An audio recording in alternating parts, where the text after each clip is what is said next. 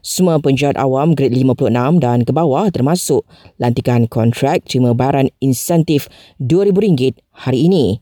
Perdana Menteri berkata baran insentif RM1,000 pula disalur kepada semua pesara kerajaan termasuk veteran berpencin dan veteran tidak berpencin. Menurut Datuk Seri Anwar Ibrahim, ia bagi meringankan beban persediaan persekolahan anak-anak serta persiapan menjelang Ramadan dan Syawal. Ibu bapa yang rancang menghatankan anak pada musim cuti sekolah ini diminta memastikan fasiliti terlibat berdaftar dengan Kementerian Kesihatan. KKM memberi nasihat itu ekoran terdapat peningkatan kes rujukan ke hospital bagi kanak-kanak yang mengalami komplikasi selepas berkhatan.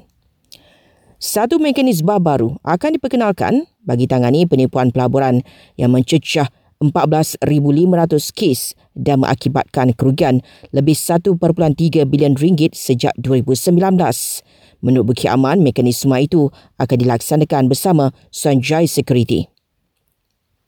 Kerajaan rancang naikkan jumlah bantuan perniagaan daripada 2,700 kepada 5,000 ringgit untuk penerima bantuan JKM yang mahu membuka perniagaan. Di Kemaman Terengganu, seorang doktor dihadap ke mahkamah atas tuduhan menghasilkan pornografi dan melakukan ambang seksual ketika merawat enam pesakit kanak-kanak. Thailand perkenal insurans untuk pelancong asing jika berlaku nahas, jenayah dan kecemasan eh, dalam usaha menggalakkan sektor pelancongan negara itu. Hai sekali, penyanyi dan komposer Hafiz Samidun mengumumkan konsert Zikir DK-nya bakal berlangsung pada 3 Mei depan di Kuala Terengganu. Hafiz menjelaskan pada mulanya dirancang mengadakan konsert itu di Kelantan. Namun atas faktor masa dan tempat dia menukar venue konsert tersebut.